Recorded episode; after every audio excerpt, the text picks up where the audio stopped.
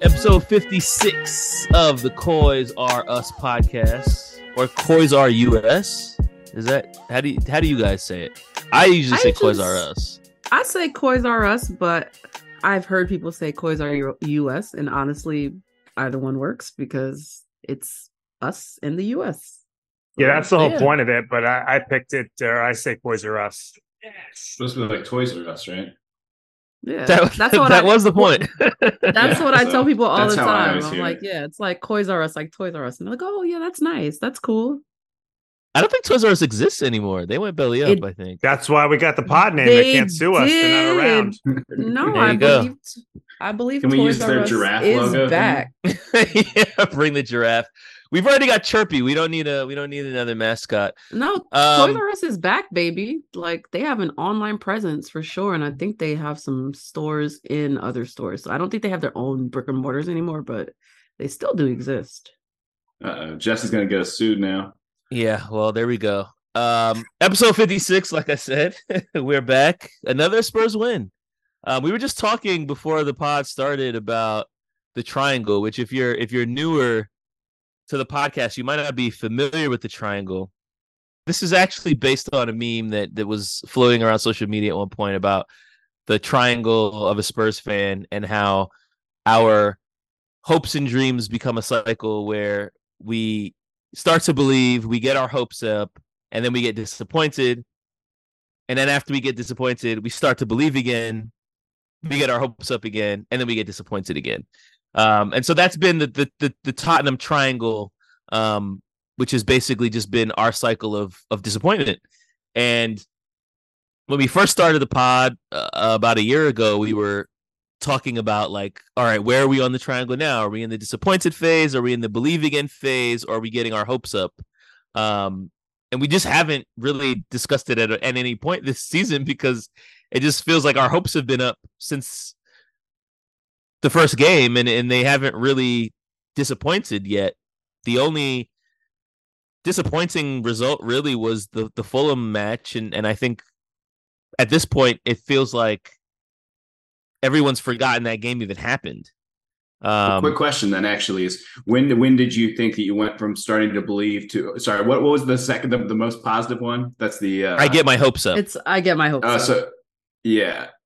That's that's great. But so at what point did you go from starting to believe to getting your hopes up? for me personally, I'll say I got my hopes up um just generally with the start of the season. I think like you know, the off season has a way of kind of cleansing all of the bad memories uh and you get new players in, we got a new coach in and it was kind of like all right, well let's just see how this goes. If you recall when we did our season preview pod, I did predict us finishing 6th so it wasn't like I was expecting us to tear up the league, and I certainly was not expecting us to win eight of our first 10. Yeah, especially this But- soon, right? But I think my hopes were up just generally because I was hoping to see some more exciting football. Um, I was excited about us bringing James Maddison in. A lot of the other guys, Vicario, Van de Ven, were mostly unknown to me. So I didn't really have very high hopes for them, but it was just kind of like, hey, let's just see how it goes. I wouldn't say I was believing in anything necessarily, so I wouldn't say I was there. But my hopes were up generally because I just figured, you know, last season's behind us, Conte's gone, and like let's just see how it goes. Um, but by no means was my was my expectation anywhere close to what, what's taking place.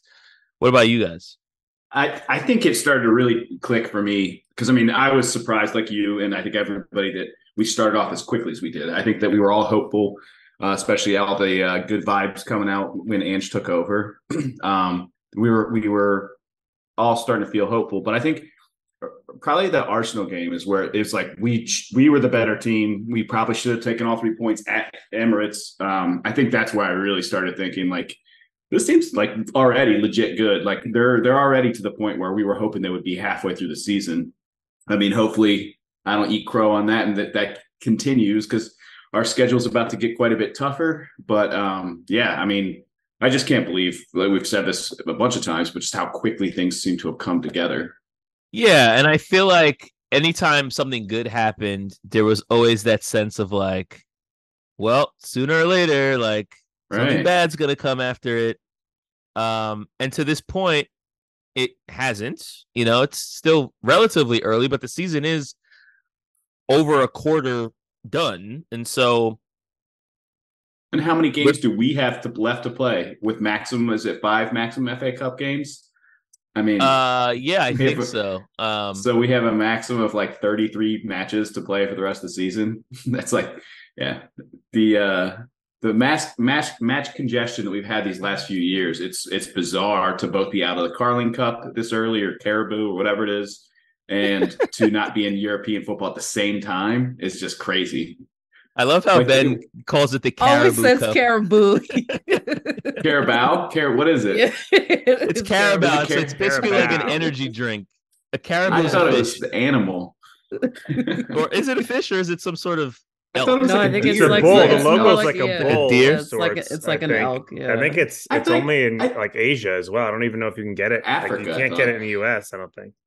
But wait, I thought it was caribou for that though. I thought that was pronounced caribou. You I mean, it might this? Be need- pronounced caribou, but it's not the animal. It's it's the energy drink. The animals don't have enough money to It's- sponsor it. it's not big caribou getting together. Yeah. And, uh, right? Big, Anyway. big, that's like big pharma.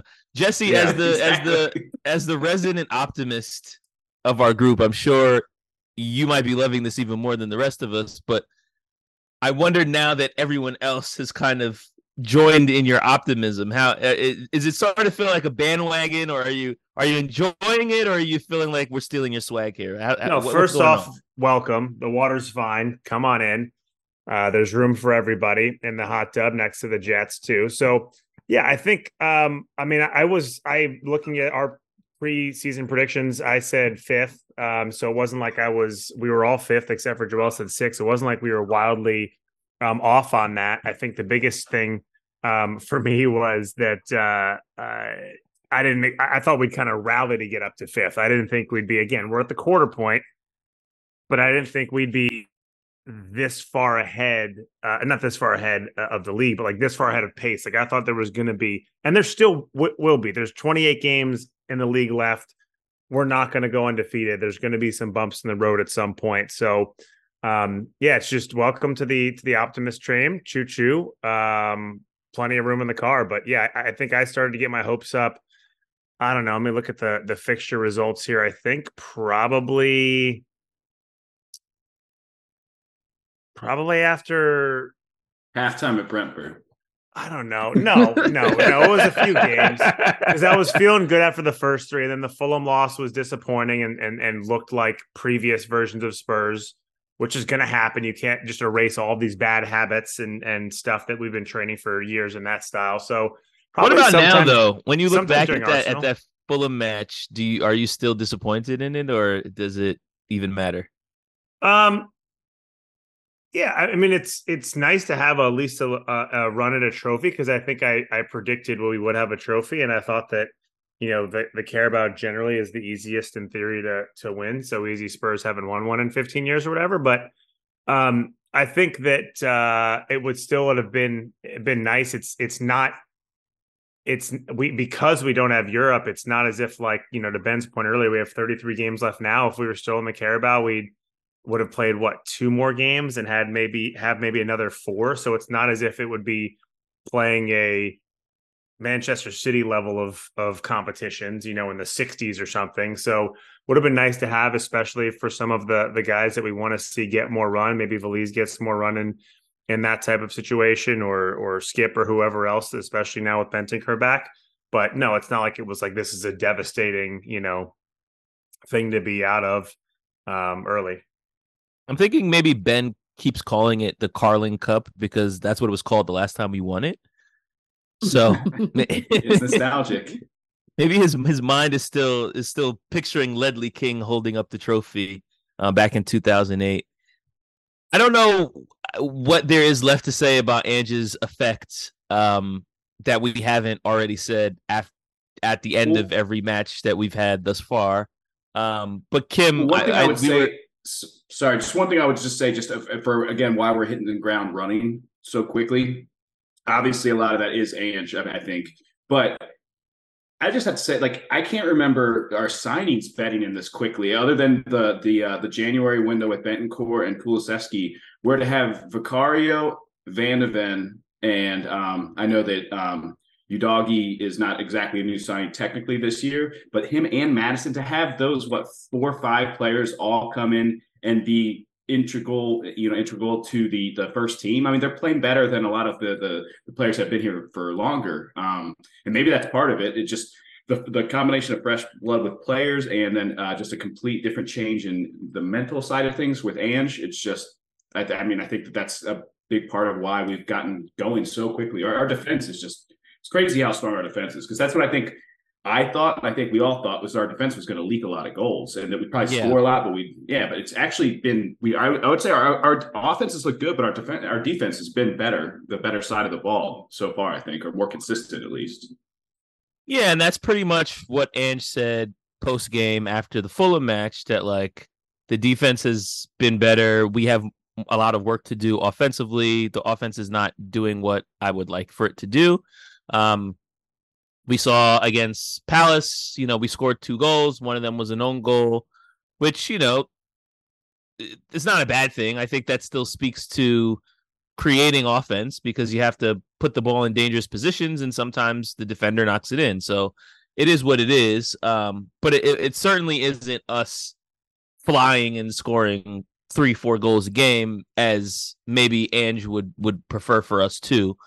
Um, it's funny because uh, about I think it was last week. Um, I was like randomly listening to one of the old episodes that we recorded this summer, and I, and I shared it with you guys, and I was like, "This is funny to listen to now."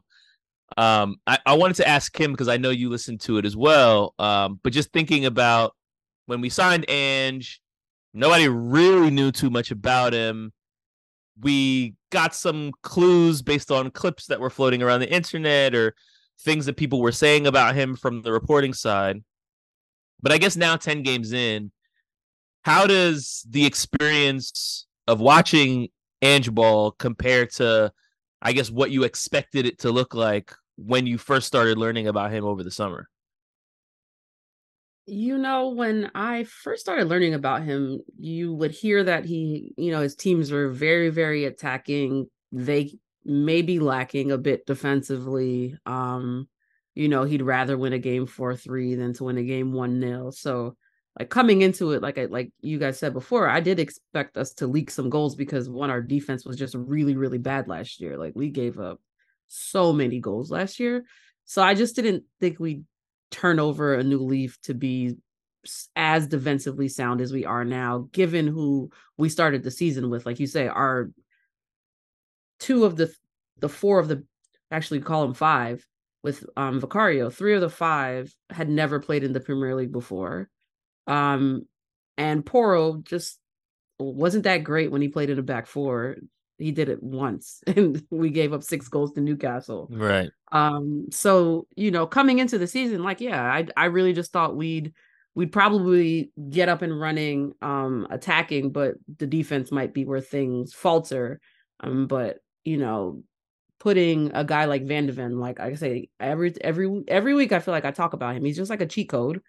Um, like even in the game yesterday, not yesterday, on Friday, I felt like um, I felt like Davies obviously compared to Udogie just doesn't have as much pace, and so I felt like there were more moments that um Van de Ven had to sort of like cover for Davies, but you would never notice that you know that that that he was playing again with someone else like he did everything he was supposed to do and i think to me it's been a combination of Ange and the players that have caused such this like that has ensured that we got off to such a good start so um i did think he put his armor on the players based on the stuff that i'd heard you know um talks that team talks that he had done. He definitely seemed like a man manager and he really knew how to do that thing um but what i have you know learned about him is he really allows his assistants to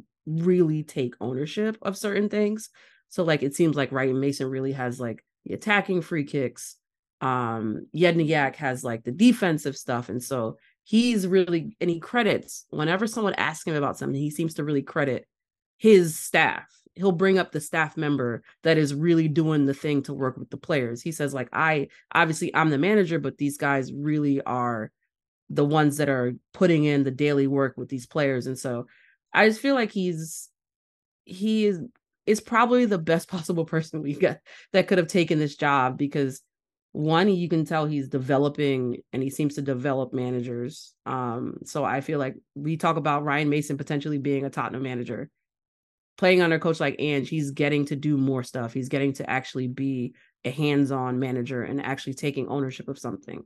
So i feel like he's not just one building up his staff he's building up the players he's building up the fans like he just has the ability it seems to just galvanize a club. And that is not something that I expected him to be able to do so quickly. So I would say that's the kind of stuff that I I have found um awesome to see, but definitely didn't expect him to sort of like put his arm around the whole club so quickly.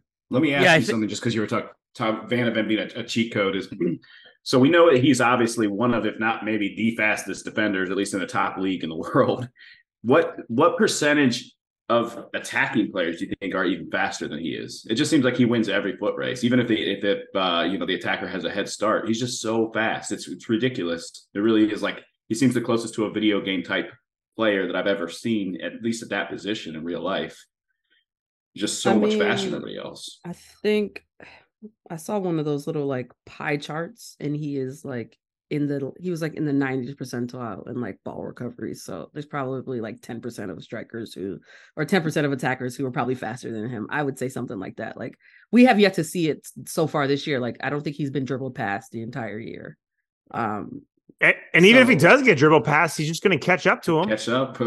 yes, but I think what's yeah, like whenever there's like a 50, on their runs, whenever there's like a 50-50 ball that kind of like gets sprayed out into the back, um, and then like he's chasing after it with a forward, it feels like he always beats them.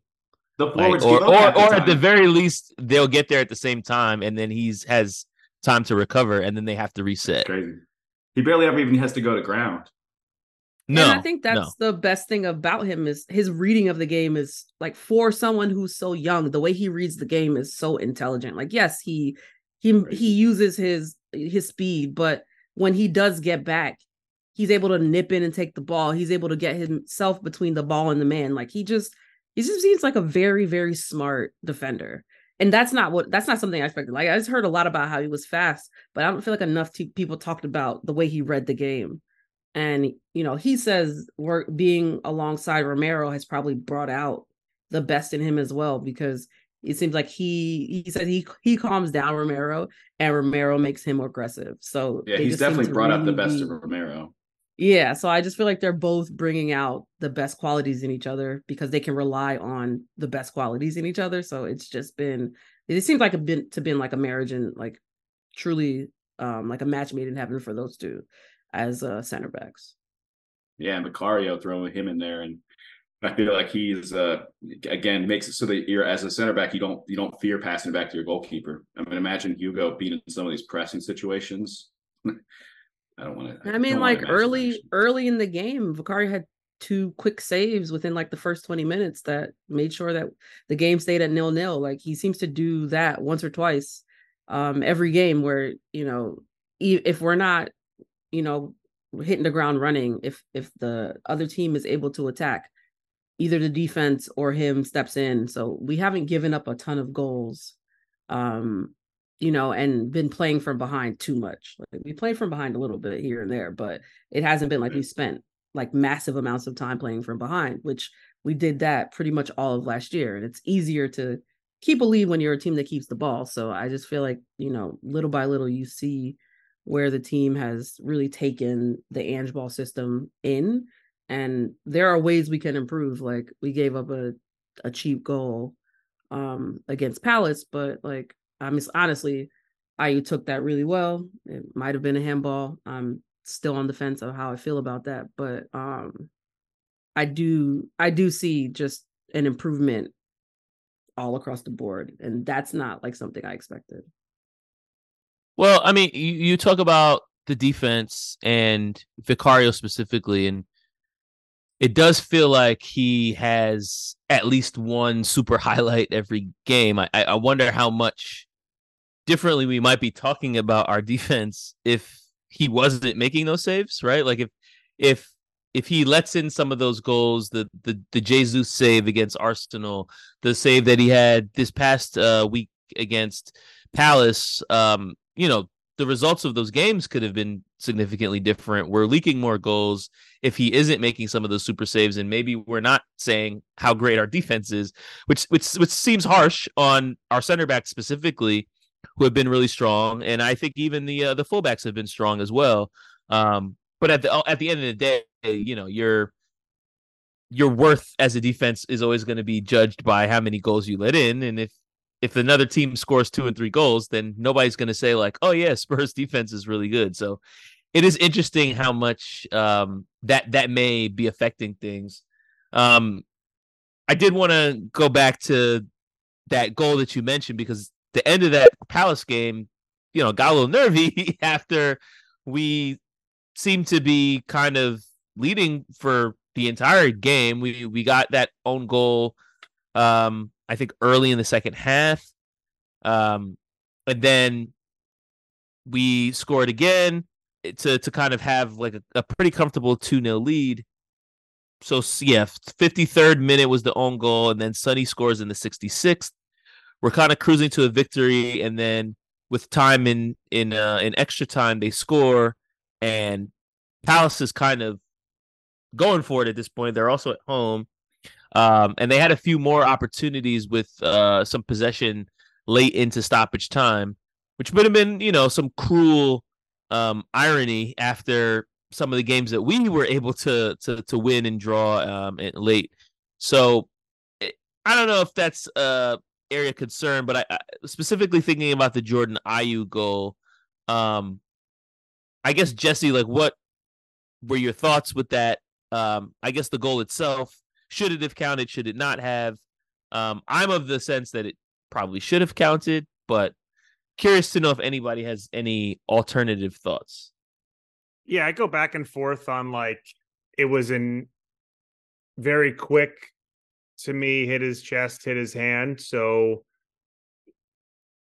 I I think that that is I've seen that get judged to be a handball. Now his arm wasn't in a um inappropriately high place he was squaring his shoulders off like uh you know you're, you're taught fundamentally like you see a lot of people do but then it ended up when it the very next hit was a goal it felt like although it was not malicious or intentional or his hand wasn't in an appropriate place it still directly then helped him control the ball that led to a goal next so i thought that it would have been um, should have been called a, a handball, but um, you know, you're not going to catch me complaining too loudly about that when we've been the beneficiary of some difficult uh, calls going uh, the other way. Chiefly the um, the the Liverpool offside, um, what offside um, uh, call. So as a football yeah, fan, think, you can always complain though. Just, just yeah, I think it, it, it, probably was was was again a gun in my head handball, but like and a very understandable one where it's like I get why you you leave it on because it was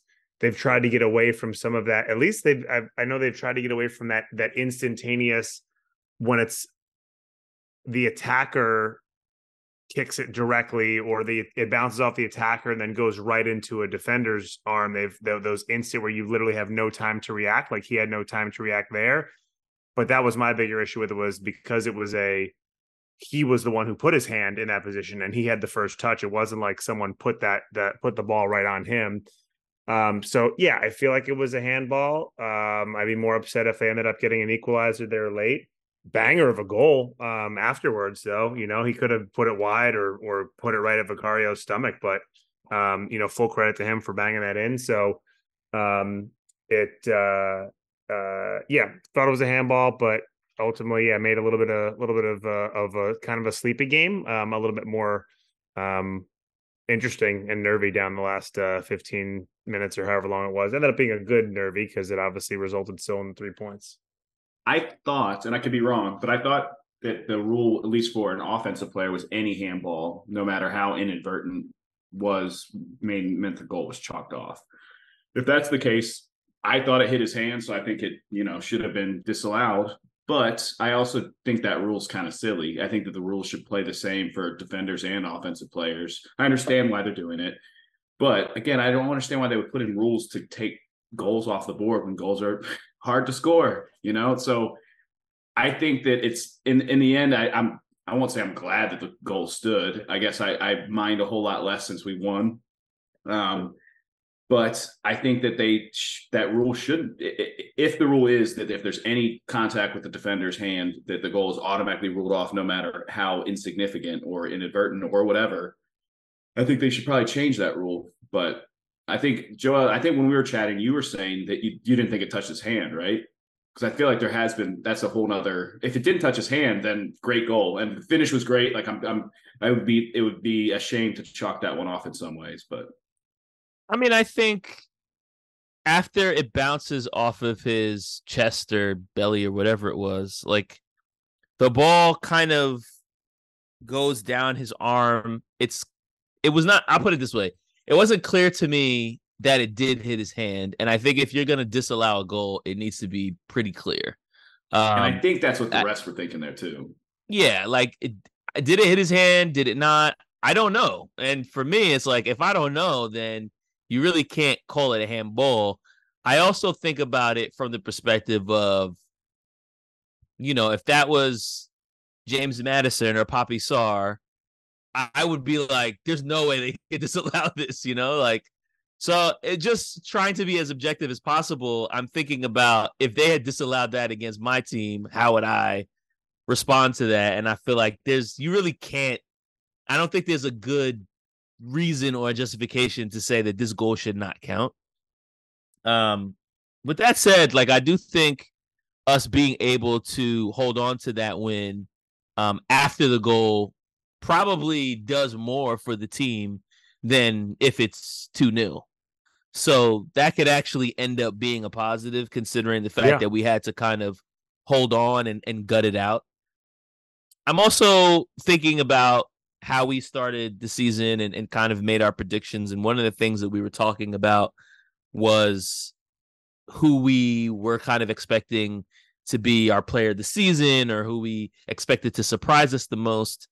Um, I think I know Kim's answer because uh, she's been raving, but who has been the player that you've been most impressed by this year, either based on their performance or just based on them being better than you thought they were? Yeah, I think I probably, I mean, Van de Ven or um, I guess either way, it's either Big Dick Mick or Big Dick Vic. It's got to be one of the Big Dick boys because, um, I mean, both just new to the Premier League. Whoever it is, yeah, they've got a big dick. Came That's... through with, um, came through with, uh, with uh, you know had had some question marks when they when they entered the the league some were like oh they may not be as as good um, I don't think either was the was the Spurs fan base at least top signing, but have come right in and become very quick fan favorites for their um, for their play. And uh, I mean, Vicario is just making so many great stops, and uh, and again as well, both of those being positions where we were had concerns with already. So that may have helped their their chances where we thought, oh, okay, these guys aren't going to be um, aren't going to be uh, are going to take a little time to get uh, to get in um, in an area that hadn't been good or we hadn't seen you know great center back or keeper play for a couple years um, and uh, and at Spurs. But I think the other piece of it is uh, there's obviously a lot more that goes into it uh, than just um, uh, than just uh, goals allowed. But um, you know we've only given up uh, we gave up two goals in the in the first game and and only seven since then. Um, and so it's been, you know, not clean sheet city necessarily, but we did have uh, have had a couple, uh, you know, had a couple recently or a couple in a row. So it's been just good to see both of them. But I think gun to my head, I go uh, I go Vicario just because some of the shots that he's been making have been have been awesome. I think, you know, what what's one of those situations where um, you know, you think about it with like uh baseball a lot where uh, an outfielder that's just got a terrific um, read of the of the ball and a, off the bat and great speed um, makes some catches look really easy versus a guy that doesn't get as quick of a jump off the bat and is going to be diving to make a catch and it'll look cooler, but it's also like he should have gotten a better arc towards the ball.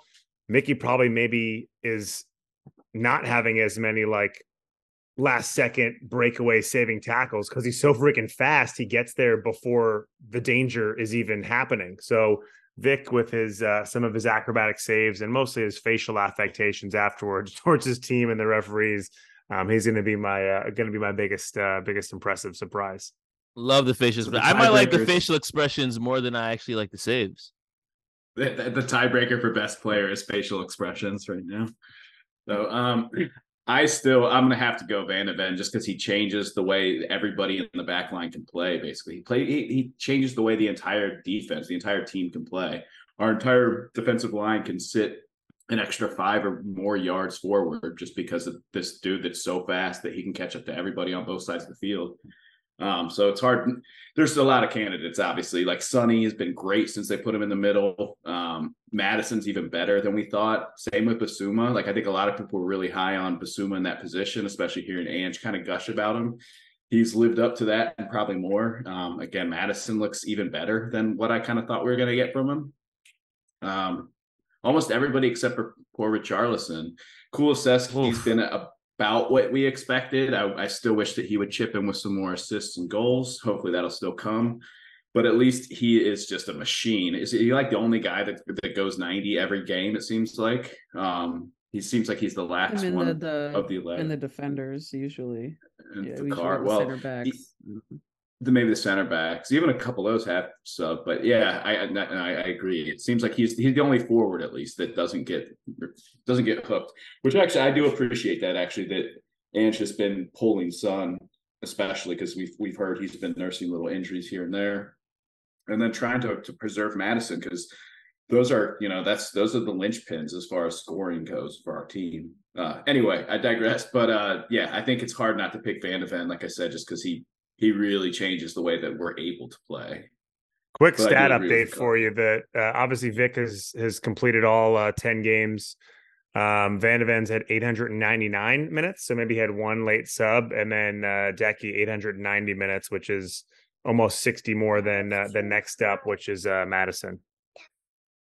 Yeah, he's just an Iron Man out there. He he uh and I remember there were stats earlier this season that he was also covering the most ground. I guess part of that is he's getting the most minutes, but he just seems like he's just got stamina, and uh, I think it's really helpful. Richarlison has been good with his pressing. It's not like he's done nothing. He just he looks the most in his own head. You know, he looks the one one that is is uh clutching, if it, for lack of well, a better. Well, we'll get back to Richarlison for our yeah. for our for our daily uh Richarlison the Richie update. Richie update. Yeah. Kim, I, I, think I know where you're gonna go. Um, based based on what you were saying earlier, but yeah, is it anyone other than Van de Ven? No, it's Van de Ven. Um, like I can't I can't help it. Like like like like Ben said, he literally allows us to probably play like 10 to 15 yards further up the field. Like his speed alone allows him allows us to put more people in the box, to get more people in midfield, to actually play these inverted fullbacks. Like I feel like the system, you remove him and put in another defender, and I worry if we can actually make this work. So I really feel like he may not truly be the most important piece we have, but I feel like he's probably my top three now. like it's probably Sonny, Maddison and Van de Ven, honestly, for me. have they do they have they sing do they sing the Hey Mickey song to Micky Van de Ven? I just feel like that's a low hanging fruit there. It's got to be right. You know they what? Will this not, week, Ben. They will I've this not, week. I've not heard that, but that, that would be good. um, I mean, Van de Ven, Vicario, great picks. I think for me, this is probably going to sound a little silly and probably the least expected name.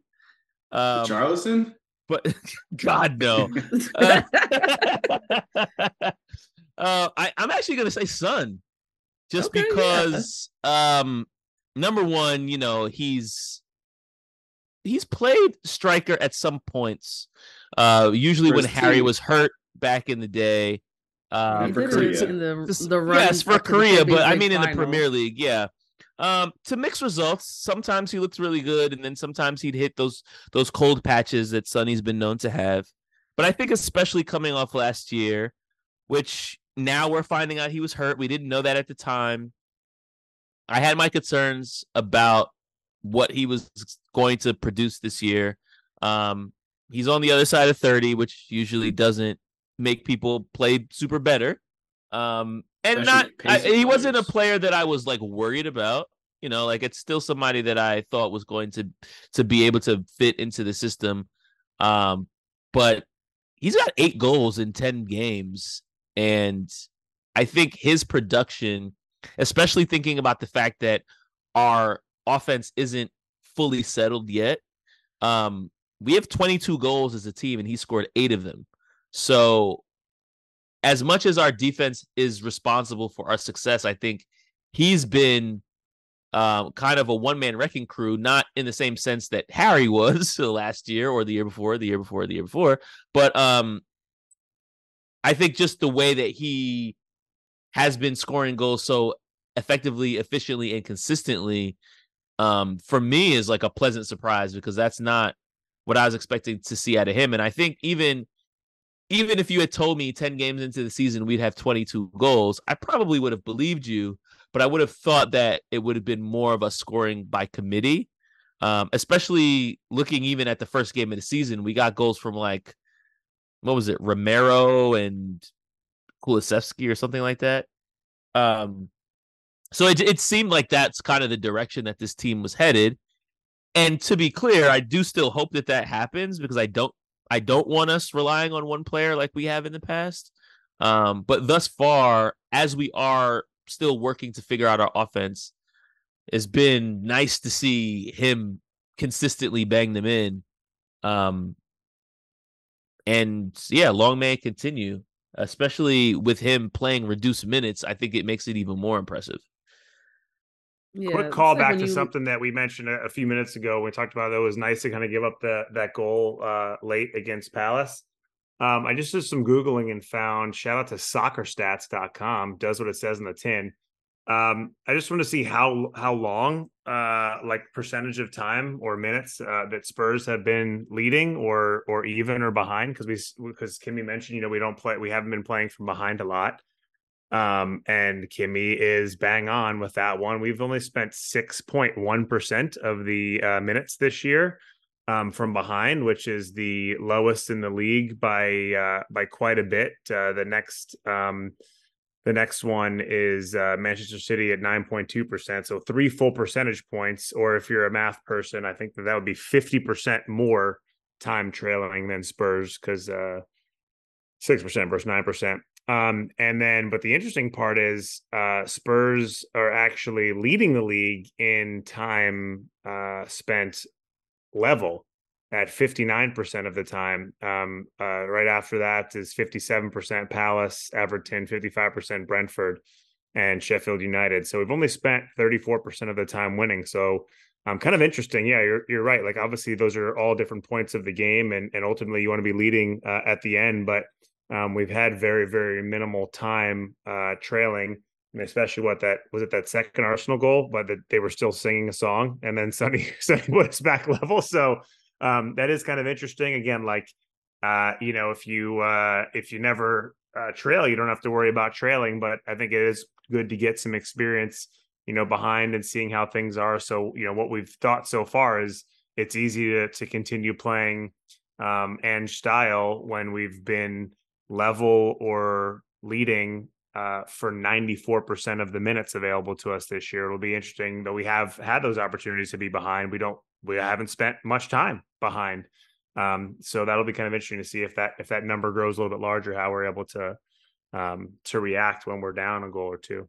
Yeah, that and and I like your Sonny shout, Joel, because when you lose your best ever player, like thinking about who's going to replace him is, is is important. And obviously, Sonny started on the left within a game. He was back in the middle, and like you said, in ten games, both him and Maddison have literally played out of their heads. Like he has eight goals and one assist, so that's nine goal involvements in 10 games. Maddison has five assists and three goals, eight goal involvements in 10 games. Like that's wild. I mean, I really love Maddison as a player, but I've also been a fan of his for a while now. And so I think as much as everyone seems to be surprised by how good he is, I think I maybe had too high expectations for him in the first place. Like when we signed him for 40 with almost no competition, I was like, how the hell did we pull that off? Because I thought he was a stud from the beginning. And like I know we went into this summer expecting to sign a center back. We got our star center back. Thank God he's as good as as as advertised. But I was really pleased with that signing, and so like, it's hard for me to call him as much of a surprise. That sounds silly again because I know Son is a Golden Boot winner. Um, but just coming off of last year, and I think where my head was with him losing that partnership with Harry, like I really wasn't sure what Son we were going to get. Um, Maddison is going to be a player that can play in the middle of the pitch and provide assists. And I think the system that we play just allows him more time and opportunity to do that. Um, and and it, obviously Vicario is, is is is up there as well for me because we didn't know we were going to get for him. Um, it seems like you know David Raya was the goalie that we were originally looking for. It didn't work out and we said, all right, we're gonna go get this other guy. And I think us as Spurs fans were kind of like trying to talk ourselves into him being a great goalie and and look at these stats from Serie A and Gigi Buffon says he's great and like it actually turns out to all be true. Like we were actually not geeing ourselves up. Like who who knew? Well, somebody Gigi Buffon knew. Gigi Buffon knew. So there we go. Uh, we should have just listened to Gigi. I thought that was a fake quote. Didn't we learn that was a fake quote? if it's fake, then I'm still gonna believe that it's true. Yeah, uh, I mean, it, it, because we have the next true no matter if it's on our team. Not. So whether Buffon knows and, it or not. And yeah. I'll say, I think it was like the the the time that we did get um Vicario, like we made the choice really quickly to move on and I feel like if we would have waited too long on that, Vicario might have got snapped up by another Italian club who ended up selling. How was he only fifteen million? Was he like priced for Italian teams and they they just gave us the Italian well, discount to an I would say team? that's the thing. Like Italian teams usually just like send their players back and forth to that Paratici that Paratici special. um, but I don't think like I think he had a market, but the teams that would have signed him still had goalkeepers on the books that were number ones. And I was hearing, I, I would listen to the view from the lane earlier this week. And Danny Kelly said he talked to someone from Italy and said like that the goalkeepers, the, the goalkeepers that were number ones, teams didn't want to bring in Vicario because they didn't want to bring in someone who was as good as they were. Um, similar to what Aaron Ramsdale are going through. Like a lot of teams don't want to do that thing.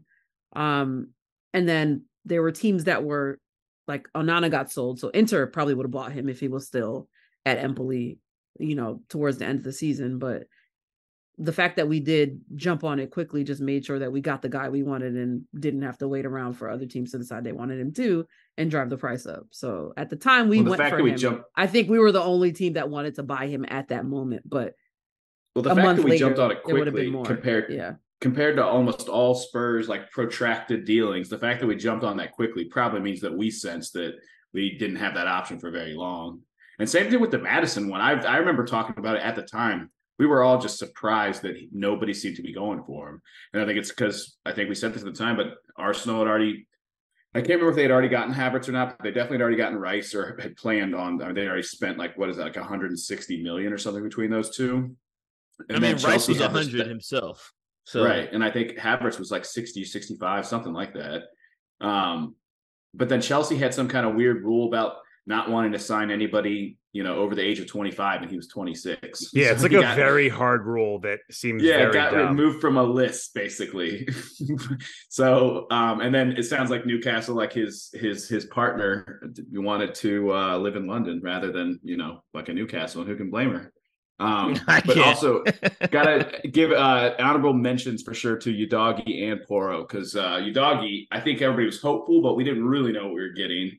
Um, and to have how old is that dude? Twenty two or something to come over from Italy into a into the Premier League and immediately take to it like that, and then Porro, I think Kim said this earlier, but I mean, he looked so shaky in a back four. I think that even some of the people that knew a lot about tactics and player profiles did not see him fitting into Ange Spurs side. Um, for him to be converted that quickly is uh, pretty. That's pretty fucking impressive. Oh, Dougie's only twenty. Turns twenty one later this month. That's crazy. So he's going to be. That's... Does that mean? Sorry, that means he's going to count uh, as a homegrown player for us now, right? I think there's some there's some rule about having so many seasons for a club before you turn 21. But I, I think, think, it's like you actually have to play for the club. So like he didn't start playing for us until this season, and I think I thought the loan years have, counted. It's like three seasons. It's definitely three seasons. You have to play yeah. three seasons prior to your 21 age season. But I'm not sure if you can be on loan for one of those seasons. I think the loans so. count because otherwise, almost nobody would do that, right? To come over and play it when they're 18 or younger basically that's the only way that would work otherwise we can we can figure that out at a later date well, but yeah no. that's that's been a, a, a bit of a love fest uh, with Ange and all the players so let's let's switch directions and talk about Chelsea Joel's not liking the, the oh. positive tone of this. hey, I mean, we we we, we got to get to the next match sooner or later, and, and we've got a big one coming up, another Monday game, making the room. Um, and we've got you know not only our London rivals, Chelsea, coming to town, but also our former boss, our one time dad, Mauricio Pochettino, who is now coaching the enemy. And there's been a lot of talk about whether he should be clapped, whether he should be booed. Obviously, we're not in London. That's the premise of this podcast. um, but you know, I, I can also say as a Spurs fan, of the past eight or nine years. My first year following this club was Pochettino's first year. And so seeing them chase titles, get to semifinals, get all the way to the Champions League final, that crazy game in Amsterdam. Um, Mauricio was was behind all of that, and um, his song was great. I, I missed that song; it was a good song. Um, and so just like you know, there was very much a he's one of us feeling to Pochettino that I think makes the question even come up, right? If this was Conte or Nuno or even some other coach that we didn't have such strong feelings for going to Chelsea, I don't even think it would be a question that they would get booed. But I think because it's Poch, he's probably still going to get booed on Monday, but at least the question gets asked. Um, and so you know, Chelsea's not playing the best football. They're in 11th place right now in the league. Um, they've scored like 11 goals in 11 games or 13 goals in, in, in 10 games or something like that. It seems like they've been allergic to goals. Um, they had that game against Arsenal that they probably should have won, um, but they were not able to finish. It felt like vintage Pochettino some of the games that we lost under him. Um, and so we'll, we'll talk about Chelsea and our predictions secondly. But firstly, I just want to get a check the temperature in the room. Um, just around Pochettino's return. How are folks feeling about that? And Jesse, you were you've been watching Spurs longer than me. I remember my first Spurs match that I saw was actually when they came to the States and played an exhibition in Nashville, and I met up with um with you and your wife out there. So, as a longtime Spurs fan and and seeing Pochettino come and go, how are you taking all of this in now that he's going to be making his return as as a rivals coach?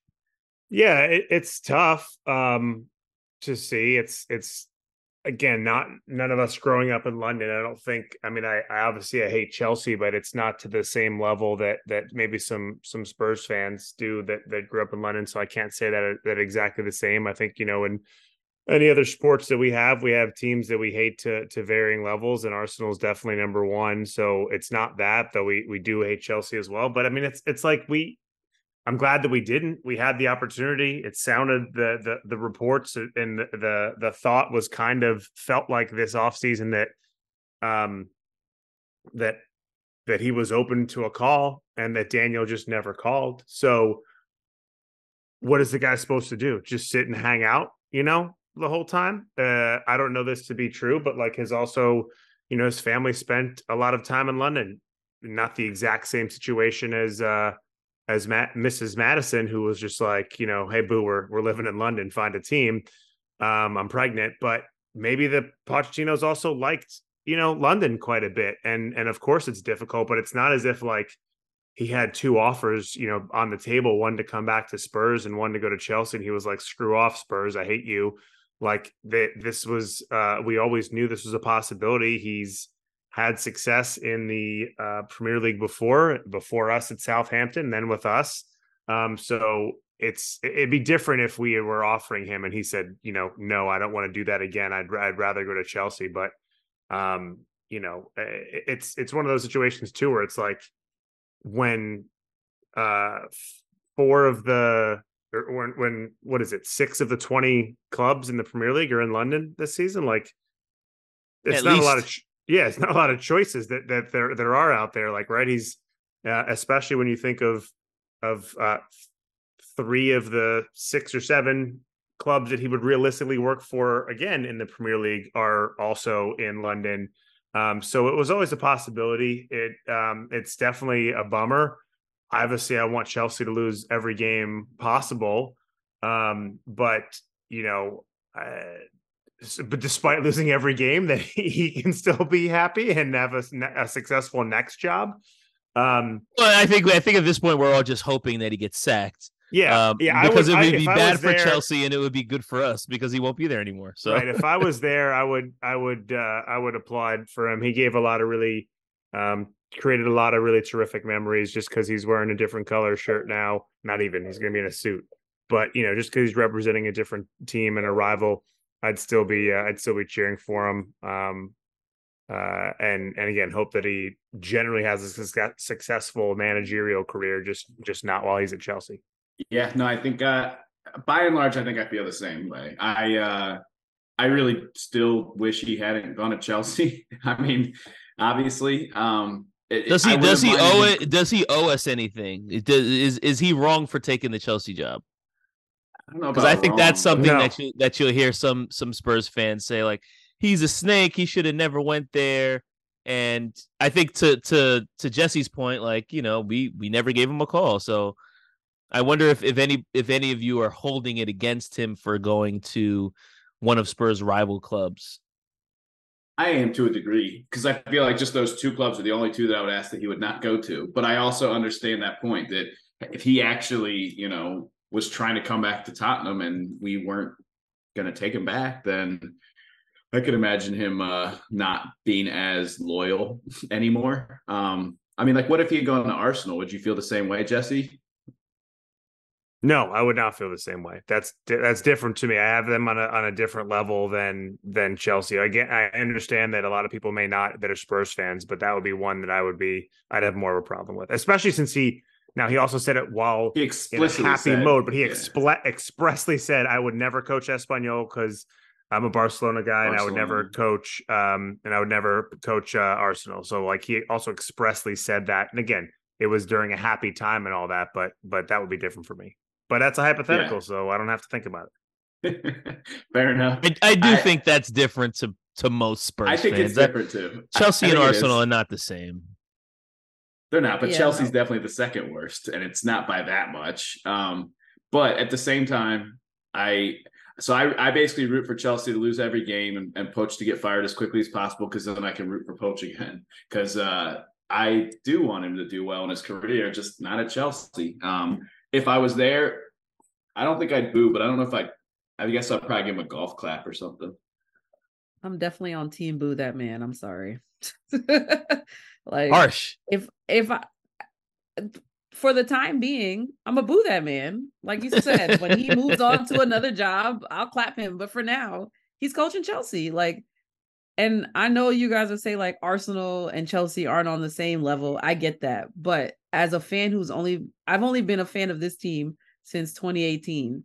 Chelsea has taken all the good things from me that I have wanted when I wanted them. So like literally, I feel like every cup match that we had, we'd be losing to Chelsea in the semifinal. Like I literally, I the shithousery that Chelsea put on Tottenham for the two year for like basically from And 20 you weren't even here for basically William, till were you? Azpilicueta came like left. I was like he I just feel like everything that has like incensed me about watching football sometimes a lot of it has come from Chelsea. So Ru- Rudiger had a lot to do with that too. that is time, true. That, That that is- time he pretended like Sonny broke his ribs. So, like I say, like for me, Chelsea was one of those ones. Like you can't go to the team that you had battle the bridge at. I'm sorry. Like I just don't feel like you can do that. That's interesting. So- I mean, I I feel like if I was at the stadium and the boos are gonna come, I mean, would I join the boos? Maybe. There will I be mean, some I- cheers it, too, though. it probably just depends on how much booze I've had. Um, but I- at the it's a same weeknight time, game too, so yeah, Yeah. probably lit. from a from a subjective standpoint, uh sorry, sorry, from an objective standpoint, I understand why he took the job. Um, I do think him taking a job at Arsenal would be a little bit more treasonous, but I have a hard time feeling like he owes it to us not to take a position, especially when Daniel Levy had no intention of considering him for our job. Because I do think that if it came down to it and we offered him an opportunity to come back, he would have taken it hands down. I mean, even when he was sacked, it seemed like a situation where he was like, I don't really want to leave, but this is just kind of the way it went. And he, he left a note on the whiteboard and we all saw the photo and it was all a very emotional affair. And it did feel like he was moving on begrudgingly. If he had gotten an opportunity to run it back, I I would be shocked if he didn't take it or interview or try to get that job. Um, and I just get the sense that Levy was like, "We're not moving backwards." And obviously, Levy made the right decision. Um, he right he made the right decision not to hire Ten Hag as well, right? Like we're we're in a great position because of the thoughtful hiring decision that he made. Um, but is he a snake for signing Which I, I don't know if I'm if I'm that far down the road. Um, simply because like if I'm Pochettino and I'm looking at all the jobs that are available and Chelsea's gives me a call, I'm, I'm probably gonna pick up too. Um, that said, I, I won't feel bad for him if he's booed on Monday, or I should say when he's booed on Monday, because it's it's Tottenham Chelsea, which takes us to the match. And I, I'm gonna let Jesse go here first because I know he has to run soon. But but as I said, looking at Chelsea, Spurs are top of the league, number one, uh, with a goal differential of 13. Chelsea, meanwhile, have only scored 13 goals total. They are currently 11th in the league. Um, another interesting tidbit about Spurs: uh, we've scored 22 goals as a team. We are one of the few teams in the league that has not scored a single goal from a penalty yet. So that's exciting, and it's also uh, going to be interesting to see who takes the penalty uh, because our penalty guy is is now playing for Bayern Munich, and so we actually haven't seen who takes our penalties yet because we haven't actually had one. But looking at Chelsea, a team that seems to be anemic to goals, uh, they were able to win a couple of games. They beat Burnley 4 1, they beat Fulham 2 0. Um, and then they drew with Arsenal and lost to Brentford. Um, so they are a little bit up and down right now. What are you expecting, Jesse, to see from this game on Monday? Uh, I'm gonna go um, with a mixed, like this podcast, uh, noises in the in the crowd, some boos, some cheers. I think Poacher's gonna do a nice, like classy kind of a, a wave, maybe a hand over the heart kind of a situation. Um, I think this could be uh, a wacky one um, because to Kim's point, for the most part, Chelsea is um, taking nice things from us uh, a lot. I'm gonna go with a three-two Spurs win prediction, but uh, that we're, we're down either 1-0 or 2-1 and and have to battle back a little bit is uh, is my thought, but ultimately uh, ultimately a win. And before I go, uh, my uh, uh, daughter slash podcast partner wanted to say one thing. Come on, is that? There we go. Indoctrinate them. I love it. Maybe I'm overconfident.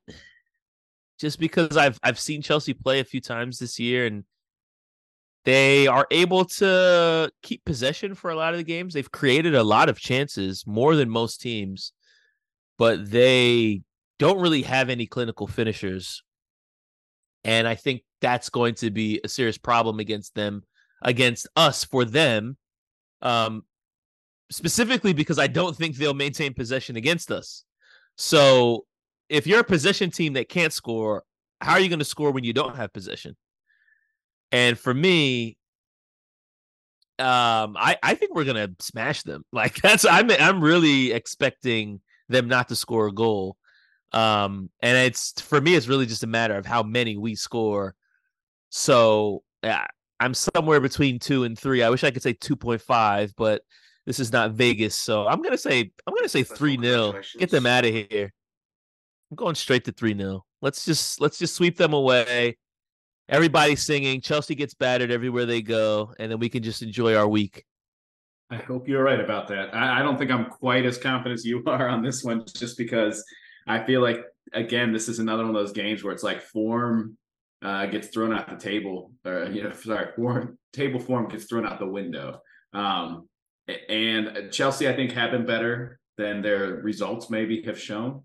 Um, I haven't watched a ton of them this year, to be fair, but I have seen what you were saying, which is they play some pretty good football. They just don't, they can't finish. Um, but I also do think Spurs have been playing great, and I, I, I think that this is, you know, I'm glad it's at home this game. Um, we've had what, how many days? Ten days or something to to prepare for this.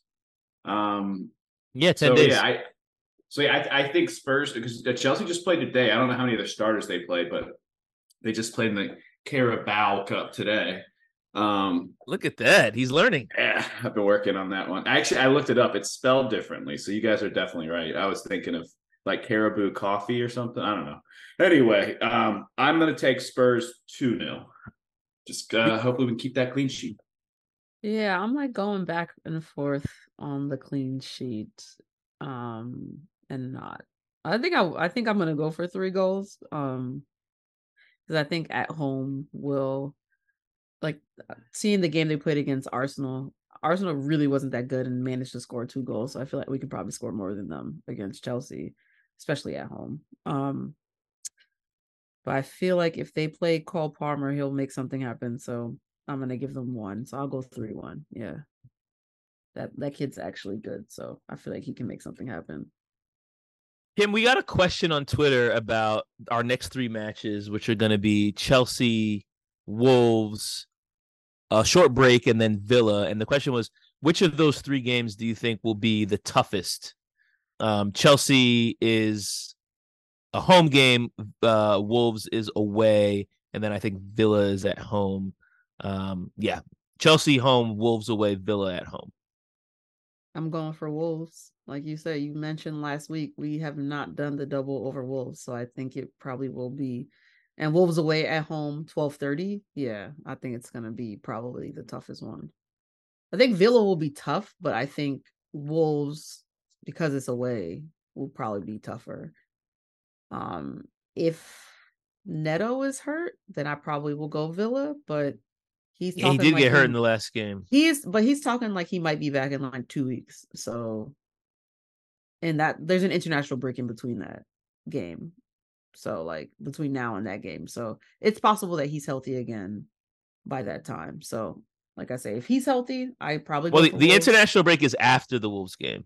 Oh shoot, you're right. My bad. The Wolves game is next Saturday, so we actually play Chelsea on the mm-hmm. Monday, and then we and then play, play Wolves. Um, what is that? Five days later. Um, yeah, then like, yeah, like I say, if he plays, if he plays, then I go Wolves. If not, then I go Villa.